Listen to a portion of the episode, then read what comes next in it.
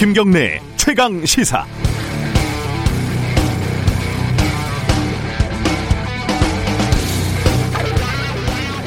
뭔가 그럴듯해 보이기도 하고 역할이 바뀐 게 아닌가 헷갈리기도 하고, 옛날에 흑백 영화를 보는 것 같기도 하고 고장난 라디오를 듣는 것 같기도 하고 그랬습니다.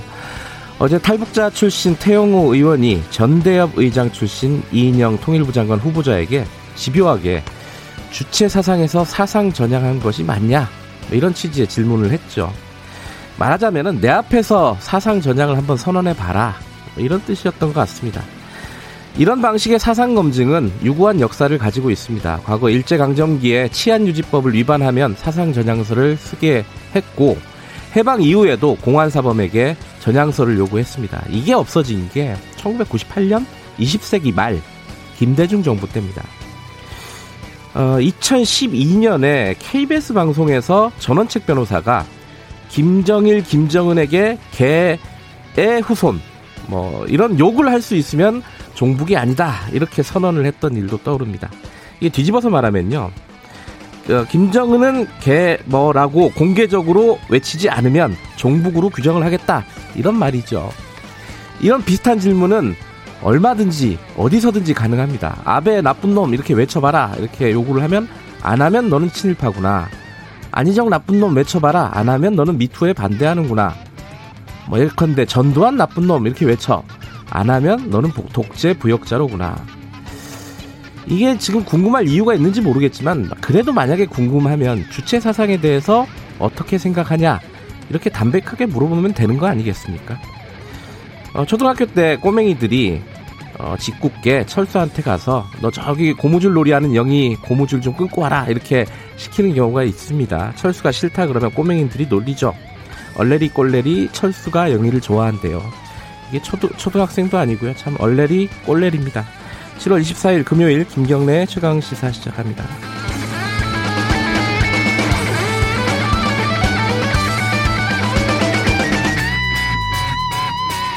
김경래의 최강시사는 유튜브 라이브 열려 있습니다. 실시간 방송 보실 수 있고요. 문자 참여 샵 구칠삼공으로 기다립니다. 짧은 문자는 오십 원, 긴 문자는 백 원이고요. 스마트폰 콩 이용하셔도 좋습니다. 오늘 일 부에서는요, 어, 최근 사모펀드 문제 계속 지금 뭐 뉴스가 나오고 있습니다. 특히 이제 최근에 나온 건 옵티머스 사모펀드. 이게 처음부터 사기였다 이런 말이 있는데 그럼 왜 못 막았을까? 이런 궁금증이 들죠. 어, 전문가와 함께 얘기 나눠보고, 이 부에서는 고심 끝에 당대표 도전한 더불어민주당 박주민 최고위원 만나봅니다.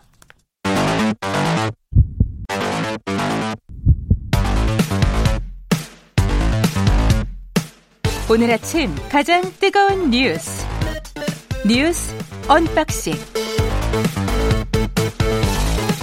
네, 뉴스 언박싱 고발뉴스 민동기 기자 나와 계십니다. 안녕하세요. 안녕하십니까. 비가 밤사이에 많이 왔고 피해도 많습니다. 일단 부산에서 세 명이 사망한 걸로 지금까지 확인된 거죠? 네. 초량 제일 지하차도가 침수가 됐는데요. 네. 이 사고로 육십 대로 추정되는 남성 한 명이 사망한 채 발견이 됐고요. 삼십 대로 추정되는 여성 한 명은 의식이 없는 상태로 구조가 돼서 심폐소생술을 하면서 인근 병원으로 이송이 됐지만 끝내 숨졌습니다. 네. 그리고 배수 작업을 진행을 했는데 네. 침수된 차 안에서 오십 대 남성이 또 숨진 채 발견이 됐습니다. 어, 이게 저도 화면을 뉴스로 보니까 지하차도가 그냥 수로같이 변했더라고요. 그렇습니다. 그렇죠? 예. 꽤 긴 지하차도라 그러던데 지금 전국적으로 피해가 발생을 하고 있고 오늘 내일도 비가 오고 있다고 합니다. 어, 먼저 좀 중앙대책본부 연결해가지고 전국 상황 좀 들어볼게요. 아, 아직 연결이 안 됐군요. 안 됐나요? 예. 어, 지금 어. 이제 지금 위험한 데가 강원 영동하고 경북 북부 동해안 이쪽이라고 합니다. 이쪽에 호우특보가 발령이 돼 있고 모레까지 비가 계속된다고 합니다. 아, 연결됐어요? 예, 중앙대책본부 어, 누가 나와 계시나? 이충현 사무관님, 안녕하세요. 네, 안녕하십니까. 아, 밤사이에 고생 많으셨죠. 아, 예, 그냥, 예. 이, 안전을 위해서 일을 하는 거니까. 예, 네. 그 지금 이틀 동안 또 계속 비가 온다 그러는데, 먼저 전국적인 상황부터, 피해 상황부터 좀 정리를 좀 해주실까요? 네, 지금 뭐 좀 전에 기자분과 예. 함께 이렇게 얘기하신 것도 있지만 인명 피해 사망 세 분, 실종 예. 한 분, 경상 네 명으로 아 실종도 한 분이 있군요. 예, 예, 실종 한 분이 있으신데요. 울산 울주군 위양천에서 네. 차량이 이제 두 대가 휩쓸렸는데요. 네. 한 분 신고하신 분은 구조가 됐는데 그 뒤에 따라오시던 분이 지금 실종이 돼서 아하, 예. 현재 수색 중에 있습니다. 네. 그리고 일시 대피하셨던 분들이 계십니다. 부산 동천 범람이 이번에 좀 컸는데요. 네. 어, 그 지역하고 또 경북 영덕 강수시장 강구시장 쪽 포함해서 백구십오 분이 일시 대피하셨고요. 네. 네. 또 도로 사면도 유실이 됐습니다. 아홉 곳 정도 되고요. 울산이 음. 다섯 곳으로 가장 많고요. 네. 도로 일시 침수는 사십사 곳, 부산이 역시 제일 많이 차지하고 있습니다. 스물네 곳이었고요. 음. 네. 어, 주택 같은 경우는 이제 침수 피해 이백팔십구 곳인데요. 역시 부산입니다. 백육십이 곳, 그리고 두 번째 경북 전 지역 칠십 곳 정도 되고요. 그 다음 네. 인천 이십칠 곳 순으로 있고요. 예. 축대나 옹벽이 붕괴된 곳도 세 곳 정도 있고요. 예. 뭐 기타 차량 파손이나 침수 등 사고 접수가 됐고요. 네. 정전이 있었습니다. 경기도에서 파주와 광주, 가평 전 지역 포함해서 천일 개 세대에서 네. 정전 사태가 있었는데요. 모두 복구 완료됐습니다.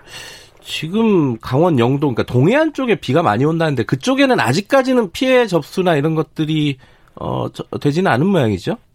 네, 현재 저희 여섯 시 현재 기준으로 음. 어, 접수되어 있는 그 보고서에서는요. 네. 동해 남부선 토사유로 인해서 열차 운행 중단된 내용하고요. 네. 그리고 그 이외의 다, 내용들은 지금 접수된 건 음. 없습니다. 단지 이제 울산 쪽에서 도로 두 곳이 통제됐었던 부분이 있었고요. 네.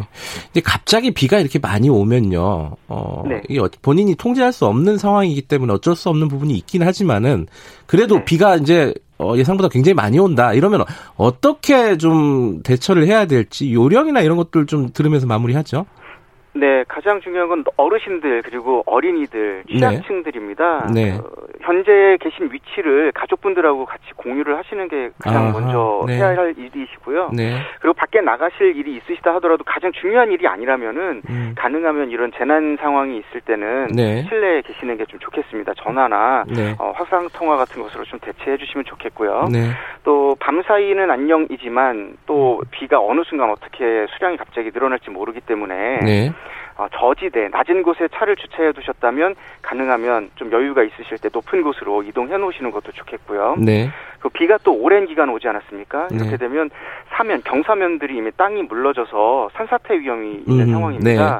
혹시라도 땅에서 울림, 뭐 어, 진동 소리가 느껴지다거나 아니면 바람이 불지도 않는데 나뭇가지가 흔들리거나 어. 전조 증상이 보입니다. 네. 또 계곡에서는 흙탕물이 보이기도 하고요. 예. 맑은 물이 흘러야 되는데 흙탕물이 흐른다. 그러면 산사태 전조 증상이 이미 나타난 거거든요. 네. 그때는 미리 어, 안전한 곳으로 이동하시는 것도 좀 아셔야겠고요. 예. 또 낮은 다리 있지 않습니까? 집 앞에 흔히 다니던 다리인데 네. 세월교나 뭐 교량 얘기하는데요. 예. 어, 아는 곳이라고 하더라도 절대로 어, 다리 거리 길이가 어느 정도 좀 있다면은 어, 절대로 건너시면 안 되겠습니다. 이미 뭐 안전 조치는 돼서 예. 건너실 수 있는 상황은 아니실 텐데요. 네. 안, 아는 길이 더 위험할 수 있습니다. 음. 가능한 안전한 곳, 높은 지대로 우회해서 이동하시면 좋겠습니다.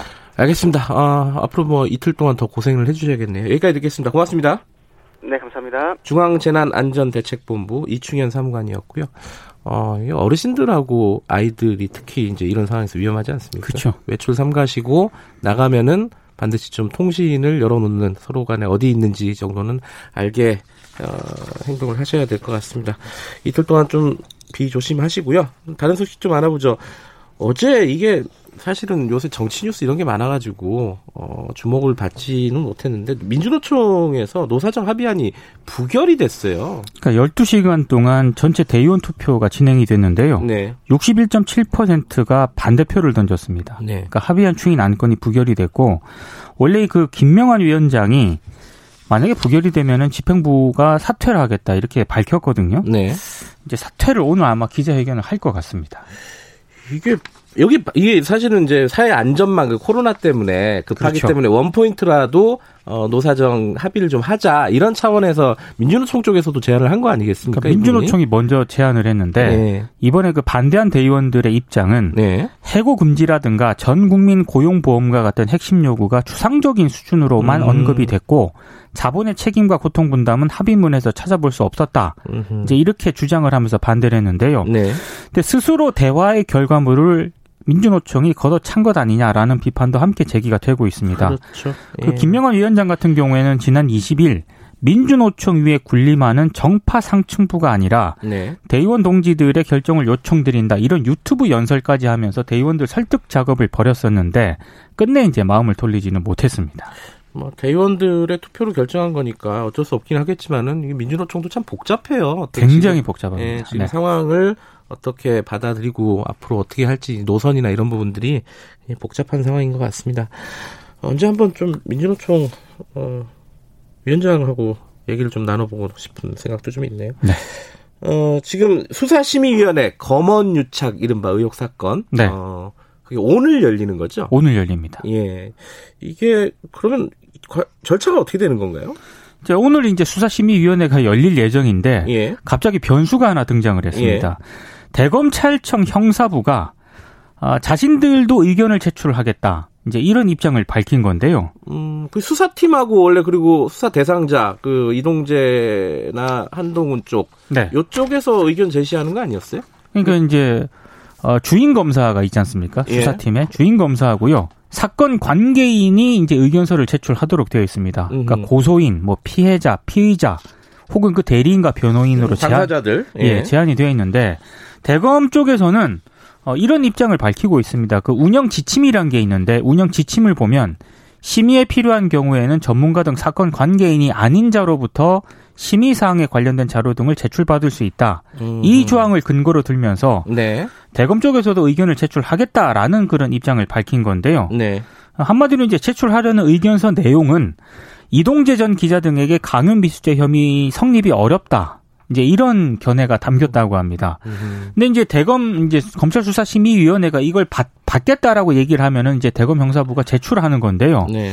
근데 이게 만약에 허용을 하게 되면 굉장히 이상한 모양새가 또 됩니다. 그러니까 수사를 계속 진행하겠다는 수사팀하고 이걸 반대하는 대검 의견서가 같이 올라간다는 그런 얘기인데 좀, 좀 이상하긴 하네요. 네, 모양새가 굉장히 이상하게 되고 있습니다. 그러니까 이번 사건이 수사할만하지 못하다라는 거잖아요. 기본 취지는 대검 얘기는 그죠. 그걸 이제 의견서로 제출하겠다는 네. 거죠. 근데 그거는 사실 그 피의자 측이 다, 당연히 얘기할 부분인데 네. 그죠. 그 부분을 또 다른 대검에서 전문가 의견 뭐 이런 취지로 이제 전달을 하겠다.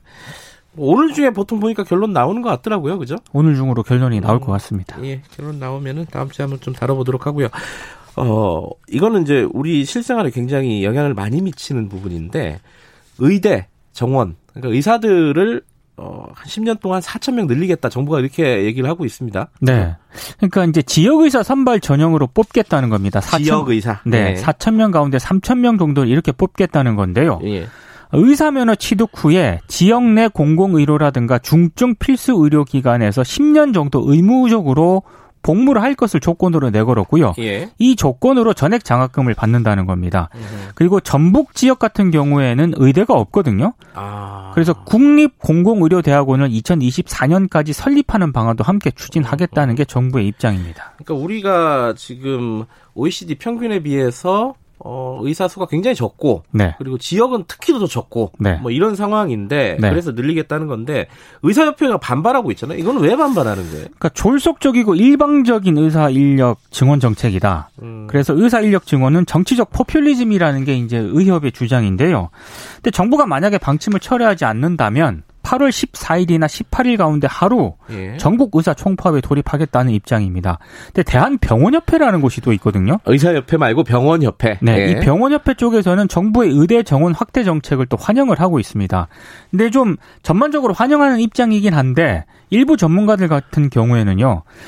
지역의사 선발 인력 있지 않습니까? 예. 이 공공병원으로 유입될 수 있는 루트를 만들어주지 않으면은 자칫 세금으로 지방사립대 병원 의사만 늘려주는 꼴이 될 수 있다면서 우려를 하고 있습니다. 예. 그러니까 십 년 정도 이제 의무 복무 기간을 채운 뒤에도 지역에서 계속 이제 의료 행위를 할 수 있도록 해줘야 되는데 네. 이런 부분들에 대한 보완이 없으면은 상당히 문제가 될 수 있다라는 점을 지적을 하고 있습니다. 그러니까 뭐 본질적인 문제 해결 안 하고 숫자 늘리면 그게 다냐 이게 의사협회 얘기인데. 네.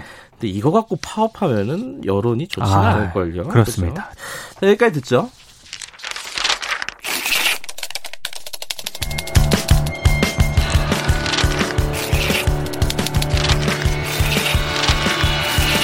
민동기의 저널리즘 M. 네, 어, 오늘은 굉장히 부끄러운 얘기를 갖고 오셨습니다. 이른바 사흘 파문.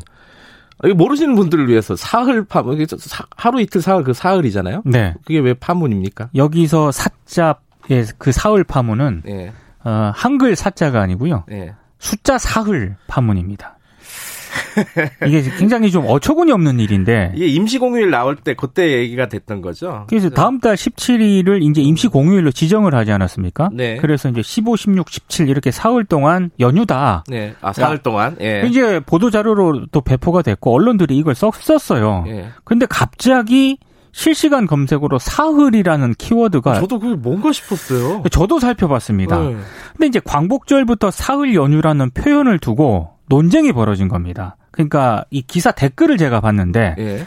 삼 일 동안 연휴가 이어지는데 왜 사흘이라고 하냐. 삼 일이 오... 사흘이잖아요. 그러니까요. 그러니까 오타를 수정해달라. 뭐 이런 댓글까지 등장을 했습니다. 그러니까 한마디로 사흘은 사 일을 뜻한다라고 생각을 하는 사람들이 꽤 있었다는 거예요. 일, 그렇죠? 이, 삼, 사. 네. 그 사자로 이제 생각을 했던 것 같아요. 아이고, 헷갈려. 그러니까 이게 잘 몰라서 벌어진 일이긴 한데 예. 어, 다시 한번 잘 모르시는 분들을 위해서 잠깐 말씀을 드리면은요. 네. 하루, 이틀, 사흘, 나흘, 닷새, 엿새, 일에, 여들에, 아흘에, 열흘. 이런 순입니다. 초등학교 때 시험도 치고 그랬던 것 같은데. 근데 이게 이제 잘 모르는 세대가 있을 수 있고 있을 잘 수 모르는 있죠. 분들이 네. 있을 수 있는데 문제는 이게 언론이 같이 도마에 올랐다는 건데요. 기자들이 이걸 모르면 좀 그건 진짜 문제 아니에요. 근데 이게 사흘을 몰라서 검색을 하다 보니까 네. 그냥 사흘을 검색하는 분들도 있고 숫자 사를 써서 사흘로 검색하는 분들도 있었던 거예요. 네. 근데 정말 믿고 싶진 않긴 합니다만 어, 사흘, 숫자 사흘로 검색을 했을 때 예. 과거 언론들이 내보낸 기사 본문과 제목에 정말로 숫자 사를 써서 사흘로 제목을 뽑고 기사를 쓴 언론들이 있다는 겁니다. 이게 아, 정말 민망하네요. 진짜 그런 기사가 있어요. 몇 가지만 예를 들면요. 예. 장성택, 숙청후 사흘 만에 속전속결 사형 집행. 여기서 사흘을 숫자 사로 숫자 사로 써서 표현을 했고요. 진짜 이런 기사가 남아 있어요. 남아 있습니다. 아. 예. 그리고 영화 암살 있지 않습니까? 예. 개봉 사흘 만에 삼백만 코앞. 이것도 숫자 사를 써서 예, 사흘로 썼고요. 예. 어, 지금은 많이 수정을 하긴 했습니다. 이 사흘 파문이 불거진 뒤로. 그런데 여전히 기사를 찾아보면은요. 뭐 이를테면 사막 생활 사흘째. 이거 숫자 사를 써서 표현을 했고 그리고 주식 이런 기사 많지 않습니까? 네. 어, 사흘 연속 상한가를 기록했다. 이것도 숫자 사를 써서 어, 표현을 쓴 그런 기사들이 여전히 검색이 되고 있습니다. 사흘이 아니라 삼흘로 써야 된다. 막 이런 이런 얘기인 것 같은데 이게 사실은 그런 논란이 불거지면 과거 자기들 썼던 검, 그 인터넷 기사들 좀 수정할 만도 한데 그것도 수정을 안 했다는 거네요. 그렇죠? 그러니까 수정 안 한 기사들이 있기 때문에요. 예. 심지어 이 논란을 다룬 기, 이 언론들도 많거든요. 예. 근데 그 언론들조차 제가 아. 과거 검색 기사를 해보니까 예. 숫자 사흘 이렇게 쓴 기사들이 여전히 검색이 되니까요. 빨리 수정을 해주셨으면 좋겠고요. 근데 저는 예. 기자가 이거 모르는 것도 문제라고 생각을 하는데 데스킹이라는 과정을 거치지 않습니까 언론사는? 예. 근데 그 과정을 거쳐서 나간 게 정말 더 문제라고 보고요. 이건 무지의 문제가 아니라 우리 언론이 교육과 훈련의 부재가 얼마나 심각한지를 정말 단적으로 보여주는 그런 사건이라고 봅니다. 그 기자 출신 작가 고종석 씨 있잖아요. 네. 그분이 이제 국어에 대한 관심이 굉장히 많은 사람. 많으시죠. 언어 쪽으로는 전문가잖아요. 박사학위도 네. 받고. 네, 그분이 이제 페이스북에다 쓴 게 그렇더라고요. 자기는 언어는 정책이 없는 게 더 맞다라고 생각하는 분이에요. 언어는 네. 이제 풀어놓는 게 맞다. 언중이 선택하는 게 맞다. 네. 그런데도 불구하고 예를 들어 하루가 없어지고 일 일로 다 대체되고 이틀도 네. 이 일로 사흘은 삼 일로 대체된다면 우리말이 얼마나 이렇게 빈약해지겠느냐. 그렇죠. 앙상해지겠느냐. 이렇게 얘기를 하더라고요. 좀 이게 점점 이렇게 되는 분위기라서 좀 안타까운 부분이 있습니다. 이거 가지고 퀴즈 내는 그런 방송 시사 프로그램도 많더라고요. 그래요. 이거 좀 그래도 우리말을 전문적으로 사용하는 직업인 아니겠습니까? 기자들. 그렇습니다. 예. 좀 반성할 대목이라고 봅니다. 여기까지 듣죠. 고맙습니다. 고맙습니다. 저널리즘 M 고발뉴스 민동기 기자였습니다. 지금 시각은 일곱 시 삼십구 분입니다. 최강 시사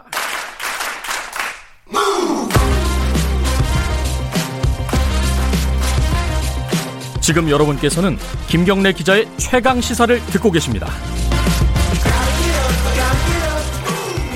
네, 김경래 최강 시사 듣고 계십니다. 제이의 라임 사태, 뭐 옵티머스 사모펀드 환매 중단 사태 이렇게 부르기도 합니다. 이게 이제 뭐 처음부터 사기를 작정하고 한 거 아니냐 이런 조사 결과도 나왔고, 근데 이 그럼에도 불구하고 왜 규제나 이런 시스템이 작동하지 않았을까, 이 부분도 궁금합니다. 뭐 또 최근에 사모펀드가 아파트 한 채를 통으로 사가지고 이 사모펀드가 어디까지 지금 어, 영역이 넓어지는 것인가, 이런 부분들도 좀 궁금한 부분이 있고요. 홍익대 경제학과 전성인 교수님 연결해서 관련 얘기 좀 여쭤볼게요. 교수님 안녕하세요. 네, 안녕하세요. 이 사모펀드 뭐 말은 많이 들어봤는데 뭐 개념을 잘 모르시는 분들도 꽤 계실 겁니다. 좀 설명 좀 부탁드릴게요. 뭔지 이게. 네네, 사모펀드란 네. 사모라는 말과 펀드라는 말이 합쳐진 합성어인데요. 네. 여기서 사모란 투자 권유를 한 일반 투자자 숫자가 사십구 인 이하를 아. 말하고, 예. 펀드란 이제 여러 투자자 돈을 한 곳에 모은 저장소다. 네. 이런 뜻이 되겠습니다. 예. 그러니까 결국 사십구 인 이하의 투자자에게 투자를 권유해서 음흠. 그들로부터 돈을 받은 다음에 이 돈을 이곳저곳에 투자하는 금융상품을 우리가 사모펀드라고 하겠습니다. 뭐 개념 자체야 뭐 돈을 모아가지고 어, 투자자들한테 돈을 모아가지고 어디 투자한다 뭐 이런 건데. 그렇습니다. 이게 최근 한 삼 년 사이에 급격하게 늘어났다면서요? 그 배경은 뭐예요?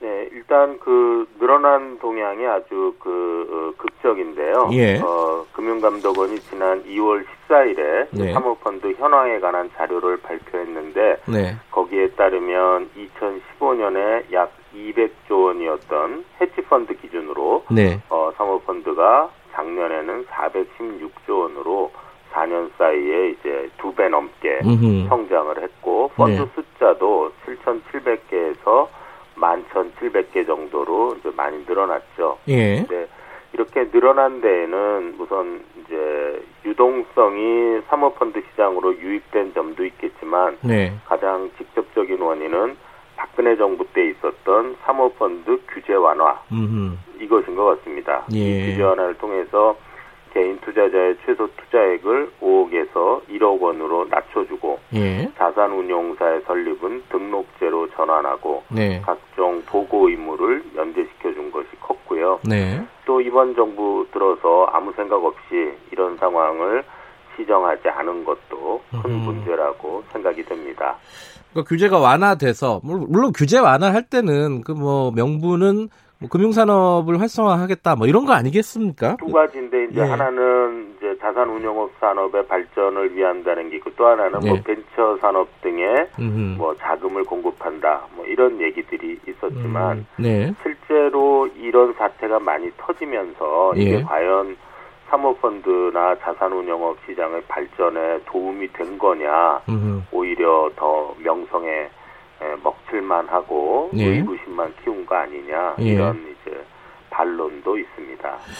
근데 이제 이런 사모펀드를 조성을 해가지고 어디에 투자를 하느냐. 요번에 이제 옵티머스를 보면은 네. 원래는 공공기관 매출 채권에다가 투자를 한다 뭐 이렇게 돼 있었잖아요. 맞습니다. 하나도 안 했다면서요?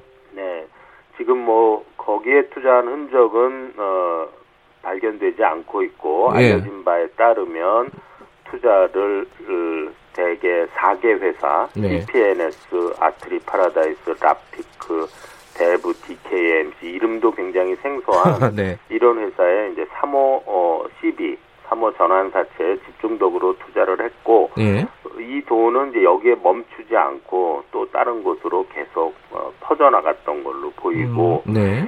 궁극적으로는 빼돌린 거 아니냐, 이런 음. 의심들이 굉장히 많이 있습니다. 근데 이제 궁금한 부분이 네. 이 애초에 이 펀, 펀, 펀드를 판매할 때 약속했던 그런 뭐 공공기관 매출채권 이런 거 투자를 전혀 안 하고 있었는데 네네. 금융당국은 전혀 모를 수밖에 없는 시스템이었나, 이게 좀 궁금한 부분이에요. 어, 일단은 이제 아까도 말씀드렸듯이 각종 보고 의무를 예. 완전히 면제해놨기 때문에 예. 이런 자산운용사가 활동하고 있다라는 등록된 현황만 알 수 있고요. 네. 그다음에 이제 뭐 어, 간간이 이제 정기적으로 최소한의 활동 보고를 이제 자산운용사의 대차 대조표는 이제 보고를 하니까 펀드 상황은 보고를 안 하지만 네. 그런 걸 통해서 라임사태처럼 아, 이 자산운용사의 자산운용액이 급격하게 늘고 있구나. 음흠. 뭐 이런 정도는 이제 간접적으로 볼 수 있는데요. 네. 실제로 그 자산운용사가 그렇게 많은 돈을 받아서 어디에 투자했는지, 그 투자한 대상이 당초 약속과 일치하는지, 네. 그리고 건전한 곳에 투자했는지 이런 것은 알기가 어렵습니다. 지금 상황은 어렵다. 그렇습니다. 그러면 이거 좀 바꿔야 되는 거 아니에요? 이런 사고가 터졌으면은?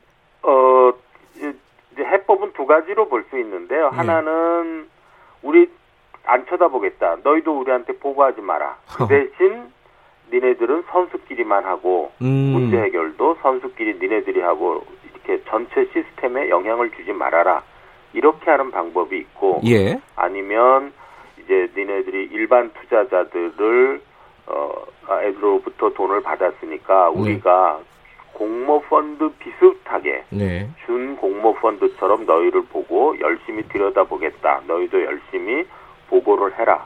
이렇게 이제 두 가지 방식이 있을 수 있는데 네. 뭐 나중에 뭐 시간 되면 말씀드리겠습니다만 저는 전자의 방식이 훨씬 낫다. 아, 사모펀드는 어... 선수들만 하고 예. 그 대신 위험도 너희가 감수하고 음... 사기가 터지면 검찰에 고발하고 뭐 소송하고 하는 것도 너희들이 알아서 해라. 그래야지만 사모펀드 같은 사모펀드 시장이 육성이 될 수 있지 예. 지금처럼 하면 결국은 사모펀드의 공모화로 나갈 수밖에 없다. 그렇게 생각이 됩니다. 그럼요. 일단요. 당, 당장은 요번에 피해를 본 투자자들이 있을 거 아닙니까? 이게, 이게 특히 이제 엔에이치투자증권에서 많이 판매를 한 부분인데 네네. 이게 제대로 뭐랄까 피해를 보상받을 수 있을까요? 이 부분이 궁금하신 분들이 있을 겁니다. 우선 이제 에, 그 펀드 자체에 있는 돈은 다 날라갔다고 봐야 될 것 같아요. 그러니까 옵티머스 예. 어, 자산운용이 하던 그렇다면 예. 이제 불안전 판매가 있다면 판매사가 네. 그리고 계약 자체가 사기였다면 음. 계약의 무효를 통해서 어, 어, 이제 보상을 받을 수 있을 것 같은데요. 네. 이번 옵티머스 경우는 뭐 애초부터 사기 아니었냐 네. 아, 이런 음, 전망들이 많이 나오고 있기 때문에 네. 제 생각엔 계약의 무효를 통해서 해야 되고 예. 그렇다면 이제 이 계약은 엔에이치투자증권과 계약을 한 것이니까 네. 개인 투자자들이 엔에이치투자증권을 상대로 어 이제 손해의 음. 손실 보상에 나서야 네. 될 것 같고요. 예. 뭐 어느 정도 각오를 하고 있지 않을까 생각을 합니다. 엔에이치투자증권도. 음. 예. 그런데 지금 어, 말씀하신 사모펀드가 네네. 최근에 뭐 아파트 한 채를 막 통으로 사가지고 이게 막 화제가 되기도 하고 논란이 되기도 하고 했습니다. 이게 그렇습니다. 지금 유동성이 굉장히 많아서 이 돈을 어 이런 금융시장으로 좀 끌어들여야 된다. 지금 정부 방침이 그거잖아요. 네네. 근데 그렇게 한 돈이 결국 또 부동산으로 가는 거 아니냐?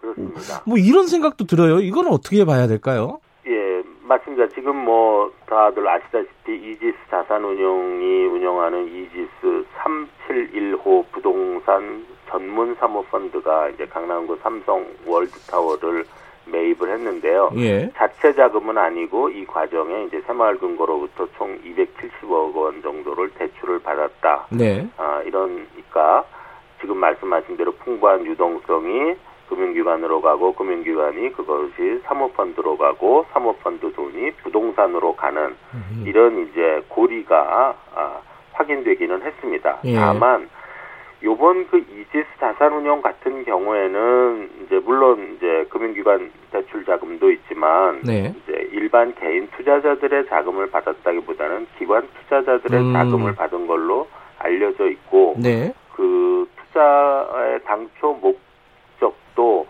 이걸 샀다 팔았다 하는 투기보다는 오래된 아파트나 음. 이런 부동산을 사서 리모델링해서 가치를 높여서 파는 이런 사업 모델의 연장선이라고 하기 때문에 물론 음. 이제 진실은 살펴봐야 되겠지만 네. 요번 거 그 자체를 가지고 투기다 네. 이렇게 하긴 좀 어려울 것 같아요. 다만 네. 이제 이런 게 밝혀지고 나면 이런 고리가 네. 아 이런 틈새 사각지대가 있구나 해서 앞으로 지금 우리가 걱정하는 그런 링크가 음. 활성화될 가능성은 있죠. 네.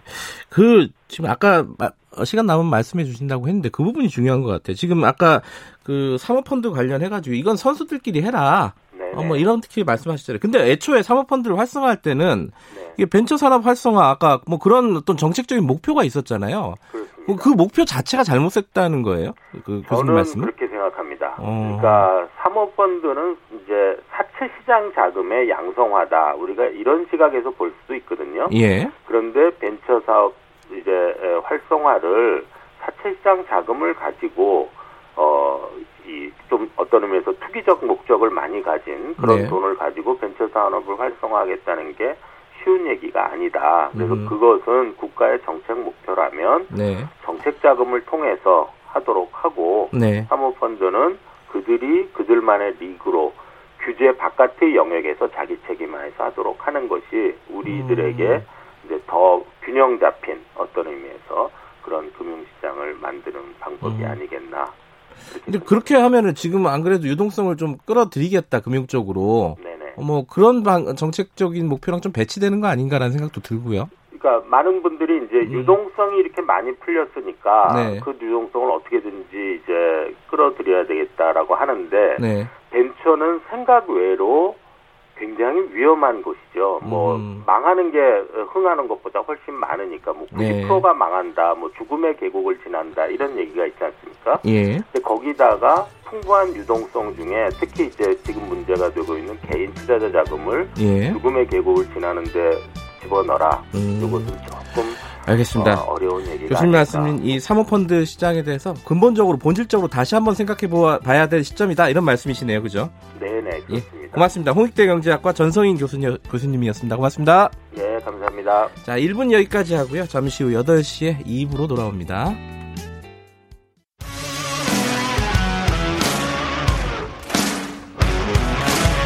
뉴스타파 기자 김경래 최강 시사.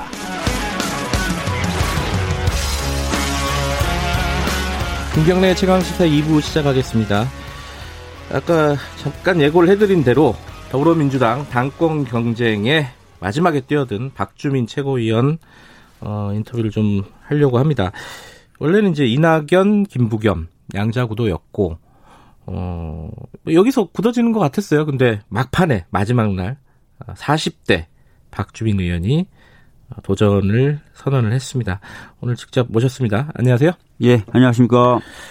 이 뭐 여러 번 얘기를 하신 것 같은데. 또 청취자분들 처음 들으신 분도 있을 것 같고 예. 어, 막판까지 고심하고 결국은 당권에 도전하겠다라고 선언한 계기? 뭐라고, 예. 뭐라고 봐야 될까? 작년 말부터 이제 코로나십구 확산됐고요. 네. 그래서 굉장히 많은 어려움을 겪다 보니까 지금이 위기의 시기다 이렇게 많은 분들이 얘기하시고 네. 또 한편으로는 어, 앞으로 전혀 새로운 사회가 시작될 것이다. 또 네. 새로운 사회가 시작돼야 된다라고 하면서 또 전환의 시대를 많이 얘기하십니다. 네. 그렇다면은 어, 기존처럼 안정적인 당 운영보다는 좀 더 많은 어, 대화, 음. 설득 그리고 현장에서 답을 찾아가는 현장성 이런 것들이 좀 강조돼야 되지 않겠습니까? 음. 아, 그런 측면에서 제가 다른 두 분 비록 제가 굉장히 존경하지만 네. 두 분보다는 어, 좀 더 당을 기민하게 신속하게 움직이는 아, 그런 형태로 태세를 전환시키는 데는 아, 적합할 수 있다. 이런 음흠. 판단이 좀 들었고요. 네. 또 솔직히 개인적으로는 어떤 말이 좀 또 많이 흔들렸냐면 어, 다음 세대가 전혀 안 보인다. 민주당에는. 아하. 그런 말도 좀 있었어요. 예. 그래서 어떻게 보면은 다음 세대 있다라는 것도 좀 보여드릴 필요가 있어서 음흠. 결심하게 됐습니다. 세대 교체? 세대 교체라기보다는 저는 세대 혼합이라고 말씀드리고 있는데요. 네. 뭐 연배가 높다고 해서 무조건 교체돼야 된다 그렇게 생각하지 않습니다. 네. 그분들이 갖고 계신 경험이나 연륜 굉장히 소중하고요. 예. 꼭 필요합니다. 근데 세대가 좀 혼합이 돼야 되는데 예. 마치 지금은 시루떡을 켜켜이 싸놓은 것처럼 아. 세대가 그냥 이렇게 섞이, 섞이지 않고 있어요. 예. 층이 나눠져 있다. 예. 층이 완전히 나눠져 있고 예. 다음 세대는 다 순번을 기다려야만 되는 그런 상황에서 좀 아하. 혼합을 할 필요가 있다. 예. 뭐 예를 들어서 뭐 삼십 대가 당대표가 될 수도 있고요. 음흠. 그다음에 칠십 대가 평의원으로서 성실하게 의정활동을 할 수도 있는 겁니다. 음흠. 그래서 저는 세대 혼합이 좀 필요하지 않나. 이건 우리 당만의 문제는 아닙니다. 예. 전체 정치판이 지금 세대 혼합이 좀 필요한 시기라고 음. 생각합니다. 근데 이제 어, 당권 도전 선언을 하시면서 네. 이 당에 대해서 좀 쓴소리라고 할까요? 어, 지금 뭐 민심과 좀 괴리가 있다. 아까 현장 얘기도 하셨는데 네. 현장과 좀 떨어져 있다는 말이잖아요. 거꾸로 얘기하면은 음. 지금 현재가 네. 어, 어떤 부분에서 그런 걸 느끼신 거예요? 뭐 최근에 이제 뭐 몇 가지 정책 부분에 있어서 국민들 눈높이를 못 읽고 있다라는 평가를 좀 받고 있죠. 음. 근데 뭐 현재의 모습보다는 전 아까 말씀드렸던 대로 전환의 시대가 되면은 네. 아무도 새롭게 바뀔 사회의 모습을 알 수가 없어요. 정답을 음. 안 갖고 있습니다. 네. 그렇다면 답은 현장에 있을 수밖에 없어요. 네. 그리고 또 뭔가 변화를 추구하려다 보면은 어, 갈등도 야기될 수 있는데 그런 건 또 현장에서 설득을 해야 됩니다. 그 현장성이 앞으로 굉장히 강조가 되고 강화가 돼야 되, 되지 않습니까? 그래서 네. 기존에 있는 현재 있는 어떤 이런 문제 이런 부분도 지적한 부분이 있지만 그보다는 앞으로 봤을 때 어, 좀 더 현장성이 강조되고 교감하고 소통하고 또 민감한 모습 보여주고 이런 것들이 많이 필요하다라는 취지로 좀 말씀을 드렸습니다. 네.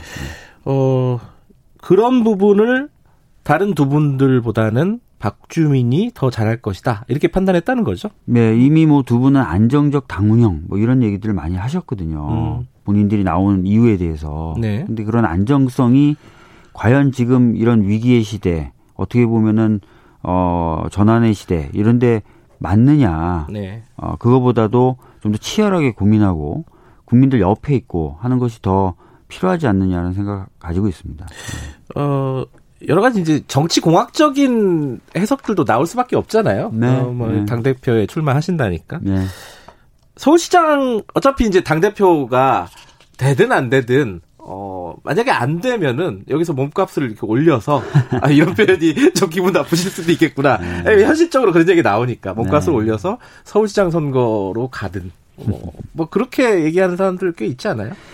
사실 이제 고민을 하는 과정에서요. 네. 제가 당내에 당연히 중진 의원님들께 상의도 드리고 네. 의논도 하죠. 경험도 네. 많으시니까. 근데 그분들 대부분 말리, 말리셨던 이유가 뭐냐면 이미 굉장히 이제 걸출한 두 분이 출마를 선언했고 네. 준비를 오랫동안 한 상황에서 네가 뒤늦게 뛰어들면 네가 그나마 갖고 있는 정치적 자산은 다 까먹을 거다. 어, 그래요? 예, 수년간 너는 난쟁이로 지내야 될 수밖에 없다. 아. 차라리 지금 안 나가고 다른 경로로 차근차근 스텝을 밟아가는 게 너의 정치적 자산을 키우는 데 도움이 될 것이다라는 음. 조언을 많이 해주셨어요. 그렇군요. 예, 뭐 문자든 뭐 전화든 그런 것들이 네. 많이 들어왔고요.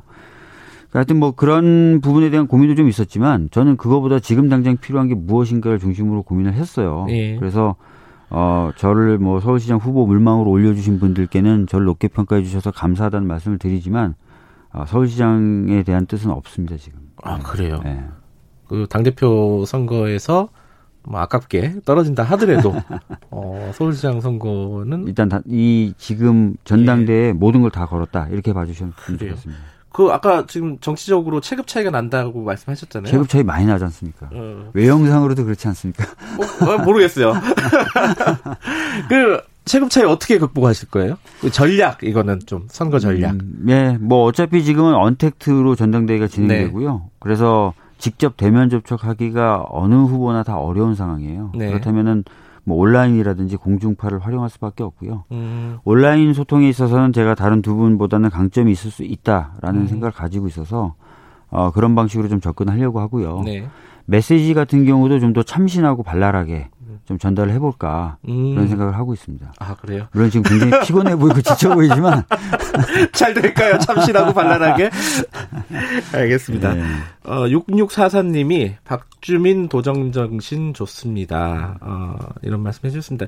아, 그렇게 생각하시는 분들도 있을 거예요. 그 세대가 좀 바뀌었으면 좋겠다라는 생각도 일부 가, 가지신 분들도 있겠죠. 그러니까 뭐 꼭 세대가 제가 아까도 말씀드렸지만 바뀌어야 된다기보다 좀 혼합이 돼야죠. 그러면 바뀌어야지 혼합되지 않을까요? 어떻게 보면 몇몇은 좀 치고 올라가야 이제 물이 음. 마치 대류하듯이 네. 공기가 대류하듯이 섞이겠죠. 네. 근데 지금 보면 아무도 안 치고 나오니까 계속 저의 옆구리를 찔러가지고 너라도 좀 나서라라고 했던 분들이 계셨는데 그분들도 네. 다 하셨던 얘기예요. 누구라도 지금 지금 치고 나가야 되는 거 아니냐. 음. 자, 현안들 좀 여쭤볼게요. 예. 일단 하나가 야, 야당과의 관계인데 네. 지금 뭐 야당과의 협조가 제대로 협치라고 할까요? 이게 제대로 안 된다는 건 뭐 객관적인 사실인 것 같고 네. 누구의 잘못이든 간에. 네. 근데 그 얘기를 했어요. 저희 어, 프로그램에 나오는 출연하는 윤태곤 실장이라고 정치평론가가 계시잖아요. 어, 박주민 의원의 그 당권 도전 메시지를 보면은 야당에 대한 메시지가 아니라 이제 시민단체나 국민에 대한 메시지다. 그러면은 야당하고 협치보다는 어, 국민들, 시민단체 이쪽과 어, 저기 동기화를 시켜서 좀 독주하는 형태로 갈 수도 있는 거 아니냐. 음. 이런 취지의 분석이 좀 있었거든요. 음. 이거 어떻게 생각하세요? 제가 그래서 이제 음. 출마 선언문에 담지 못했던 내용을 기자 백브로에서도 말씀을 드렸는데 네. 그 야당과의 협치는 당연히 필요하죠. 네. 어, 그래서 이제 어, 야당에 대해서도 어, 정치라는 게 상대방을 꺾어야만 되는 격투기가 아니라 국민들이 보고 채점하고 그 네. 채점 결과에 따라 평가받는 경기다라는 것을 좀 인식해 줬으면 좋겠고 네. 앞으로 그런 식으로 정치를 좀 하자고 제안을 하겠다라고 말씀드렸어요. 네. 야당도 지금 일을 하겠다고 했고 음. 국민들에게 높은 점수를 받고 싶어하는 상황이지 않습니까? 네. 그래서 그런 식으로 저는 야당과의 관계를 재조정할 마음이 있고요. 네. 그동안 제가 그럼 야당하고 어떤 협치의 경험이나 이런 게 없느냐. 그렇지 음. 않습니다. 어제도 저는 주호영 원내대표를 만났고 음. 그 세월호 가족분들과의 비공개 간담회 제가 주선해서 만났었고 김관영 잠수사법을 통과시키기 위해서도 제가 주호영 원내대표를 두 번 음. 찾아갔었습니다. 네. 그리고 그 전에도 필요하면은 뭐 최고위원에 불과하거나 또는 최고위원 뭐 임에, 임에도 불구하고 뭐 야당의 원내 수석이라든지 또는 뭐 당 당대표라 원내 대표라든지 계속 찾아가서 얘기를 했었어요. 네. 그리고 사회적 참사법 통과시킬 때도 야당 의원실도 빼놓고 빼놓지 않고 돌아다니면서 차 마시고 설득하고 했었고요. 네. 법관 탄핵 추진할 때도 마찬가지였고요. 그러니까 그런 작업이 오히려 저한테는 당연하고 편한 거예요. 음. 근데 아마 다른 의원님들 경우에는 어, 야당 원내대표 찾아간다고? 어, 이상하다라고 생각하실 수도 있어요. 약간 지금 그렇게 경직된 분위기거든요. 음흠. 근데 저는 지금까지 그렇게 활동해 오진 않았습니다. 음.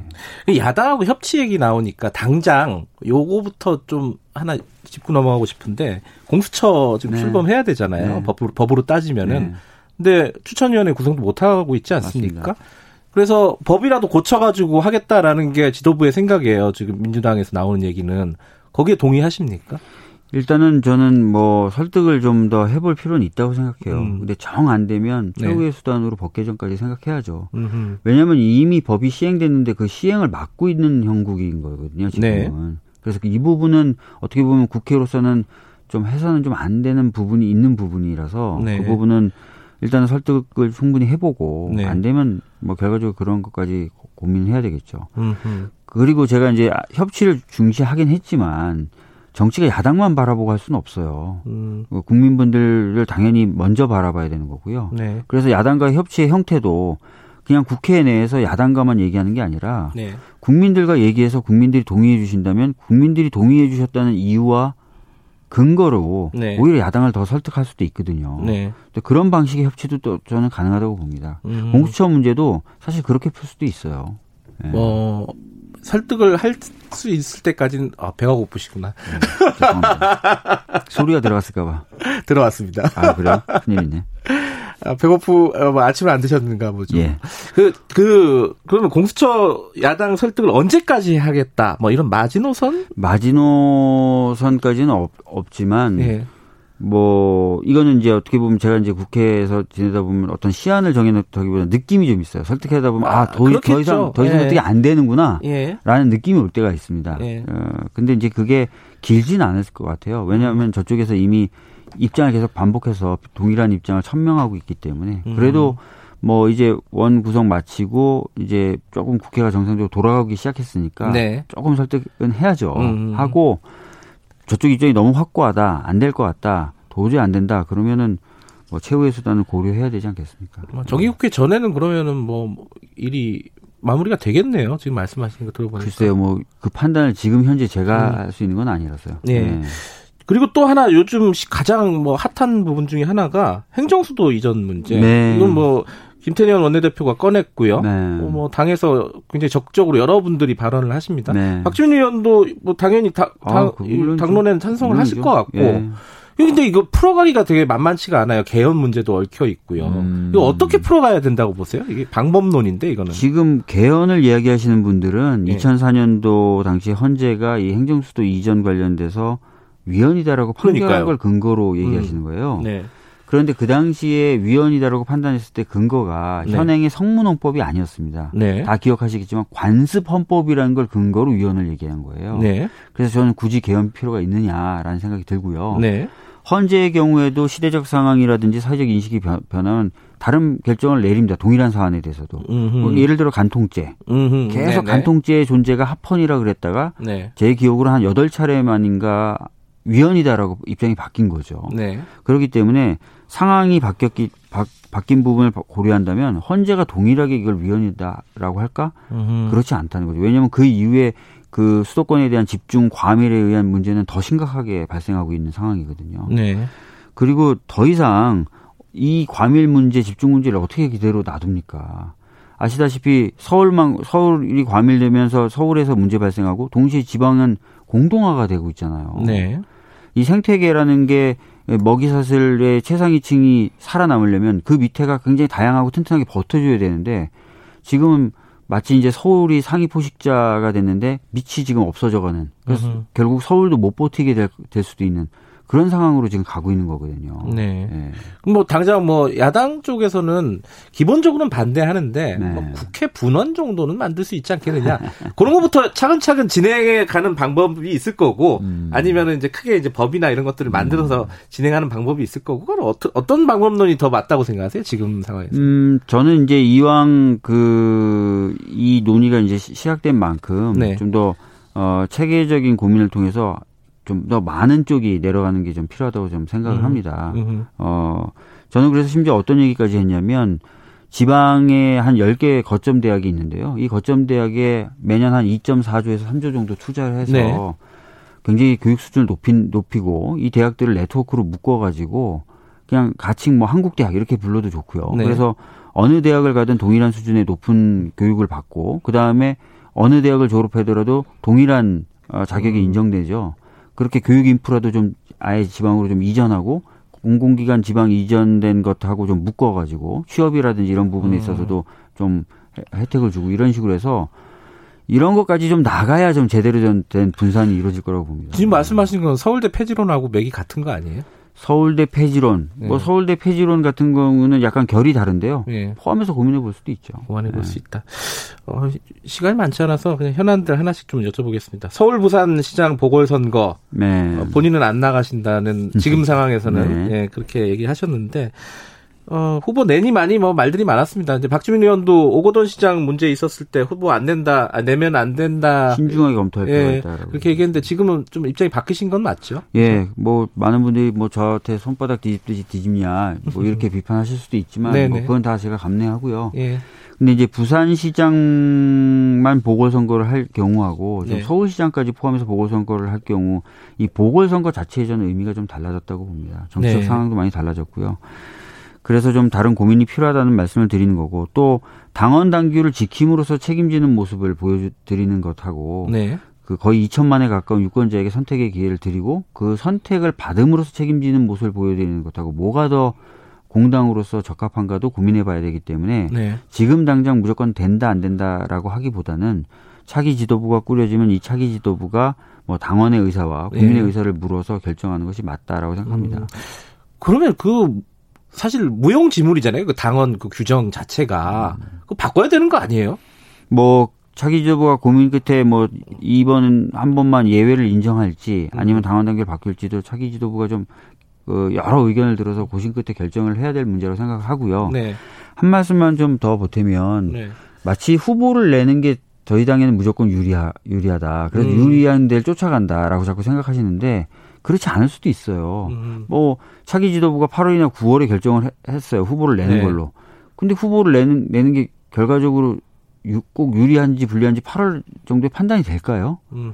그래서 굉장히 원론적 입장에서 원칙적 입장에서 결정을 내릴 수밖에 없는 상황인 거고 음, 네. 그래서 단순하게 유리함만을 쫓아간다. 네. 이렇게 좀 보시는 거는 안 맞을 수도 있습니다. 요것도 하나 여쭤보죠. 음. 그 관련해서 이제 박원순 고 박원순 서울시장 그 사건과 관련해 가지고요. 지금 청와대 입장이 안 나오고 있어요. 대변인 입장만 나온 거죠, 사실. 그러니까 대통령 입장이 안 나온 거예요. 음. 이게 너무 어 재는 거 아니냐. 과거에 이제 문재인 대통령이 미투 운동이나 이런 거에 대해서 발언을 음. 굉장히 이제 전향적으로 했었고, 그런데 이번 사건에는 너무 어, 뭐랄까, 신중한 거 아니냐, 이번 사건에만. 음. 이건 어떻게 생각하십니까? 글쎄요, 뭐, 그 부분에 대해서 제가 뭐 깊이 있게 생각해 보진 않았는데요. 음. 뭐 적절한 시기에 입장 표명이 있을 수 있지 않을까, 이렇게 생각하는데요. 아, 그래요? 네, 네. 음, 아, 지금 시간이 많이 흘렀는데, 아직도 입장이 안 나왔다는 게 좀 네. 의아스러운 부분이 좀 네. 있어가지고요. 그것도 하나 여쭤보죠. 차별금지법 관련해갖고 발언하셨죠, 이번에 네, 당대표 삼 선. 예. 요거는 어, 추진하실 생각이세요? 예, 저는 차별금지법 필요하다고 보, 봅니다. 이제는 더 이상 늦추기는 어렵다고 보고요. 특히 야당이나 개신교 쪽에서 이 동성애 문제가 굉장히 민감하잖아요. 이 부분 돌파해 나갈 자신이 있으세요? 음, 그래서 좀 더 많은 설득이 필요한 부분 중에 하나예요, 이것도. 네. 그러니까 필요하다면 그래서 당이 어, 여러 경로를 통해서 국민들을 만나고 설득하는 작업을 해야 되겠죠. 음. 또 국회 내에 갇혀가지고 야당만 바라보면서 이 문제를 풀려고 그러면 또 안 풀릴 수도 있습니다. 음. 예. 어쨌든 추진을 하겠다. 네, 저는 뭐 그런 생각을 가지고 있습니다. 어, 그리고 또 하나가 탄핵. 법관탄핵 문제. 네네. 이거는 뭐 이십 대 국회 때 박주민 의원께서 계속 얘기했죠. 네, 얘기했던 부분인데 네네. 사실 쑥 들어갔어요. 이제 국회 상황도 복잡하고 그랬기 때문에 어쨌든 당대표 이번에 출마하시면서 이거는 강력하게 좀 추진할 방안 생각을 갖고 계신 건가요? 네, 저는 뭐 탄핵은 좀 이루어질 필요가 있다고 생각을 합니다. 그래요? 어, 왜냐하면은 이것은 특정인에 대한 보복이나 징벌이 아니라요. 네. 이제 헌법 기관의 역할이에요. 네. 국회에 부여된 의무이기도 하고요. 네. 사법부를 견제하도록 되어 있고 그 방법 중에 하나가 위헌적 행위를 한 판사에 대해서는 탄핵하도록 되어 있어요. 네. 근데 법원에 의해서 지금 사법농단에 관여된 판사가 법원 스스로도 판결을 내리면서 이거는 형사처벌하기는 어렵지만 위헌적인 행위를 한 건 맞다라고 확인을 이미 해줬지 않습니까? 네. 그럼 위헌적인 행위를 했다는 걸 법원 스스로 인정을 했는데 그러면은 탄핵을 하도록 의무가 되어 있는 국회가 안 한다면 좀 이상하죠. 음. 그리고 어, 이 탄핵이 이루어짐으로써 앞으로 이제 법관들이 위헌적 행위를 스스로 형사처벌 여부와 상관없이 안 하도록 하는 그런 의미도 있지 않을까 싶습니다. 어, 이거는 당대표가 만약에 안 되신다 하더라도 추진하실 생각이신가요? 네, 저는 뭐 지금 그래서 몇몇 의원들하고 네. 그 계속 논의는 하고 있어요. 그래요. 네. 음, 이십일 대 국회에서는 하겠다. 이렇게 네. 받아들이면 되겠네요. 네. 마지막으로 요거 하나만 듣고 정리하죠. 열린민주당하고 합당 문제 이거 어떻게 풀어나가실 거예요? 열린민주당과의 합당 문제 같은 경우도 뭐 차기 지도부가 아마 굉장히 그 네. 고심을 해야 될 부분인데요. 저는 양당 간의 당원들 간의 화학적 결합은 저는 가능하다고 봅니다. 그래요? 예. 음. 그럼 추진하겠다는 뜻으로 받아들이면 되겠네요. 뭐 저 개인적으로는 네. 그런 방향이 맞지 않나 싶은데 네. 아까도 말씀드렸던 대로 이거는 뭐 당, 설사 제가 당대표가 된다 하더라도 당대표가 뚝딱 결정할 문제는 아닌 것 같고요. 음. 뭐 당연히 이제 그 당원들의 의사를 묻는 과정을 거쳐야 될 겁니다. 네, 선거 과정이든 뭐 선거 끝나고 나든 다시 한번 모실 기회가 있을 것 같습니다. 네. 네. 따로 소주는 한잔 하시죠. 왜 그러세요?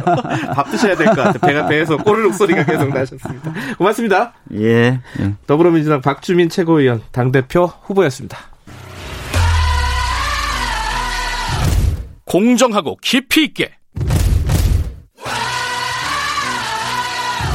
오늘 하루 이슈의 중심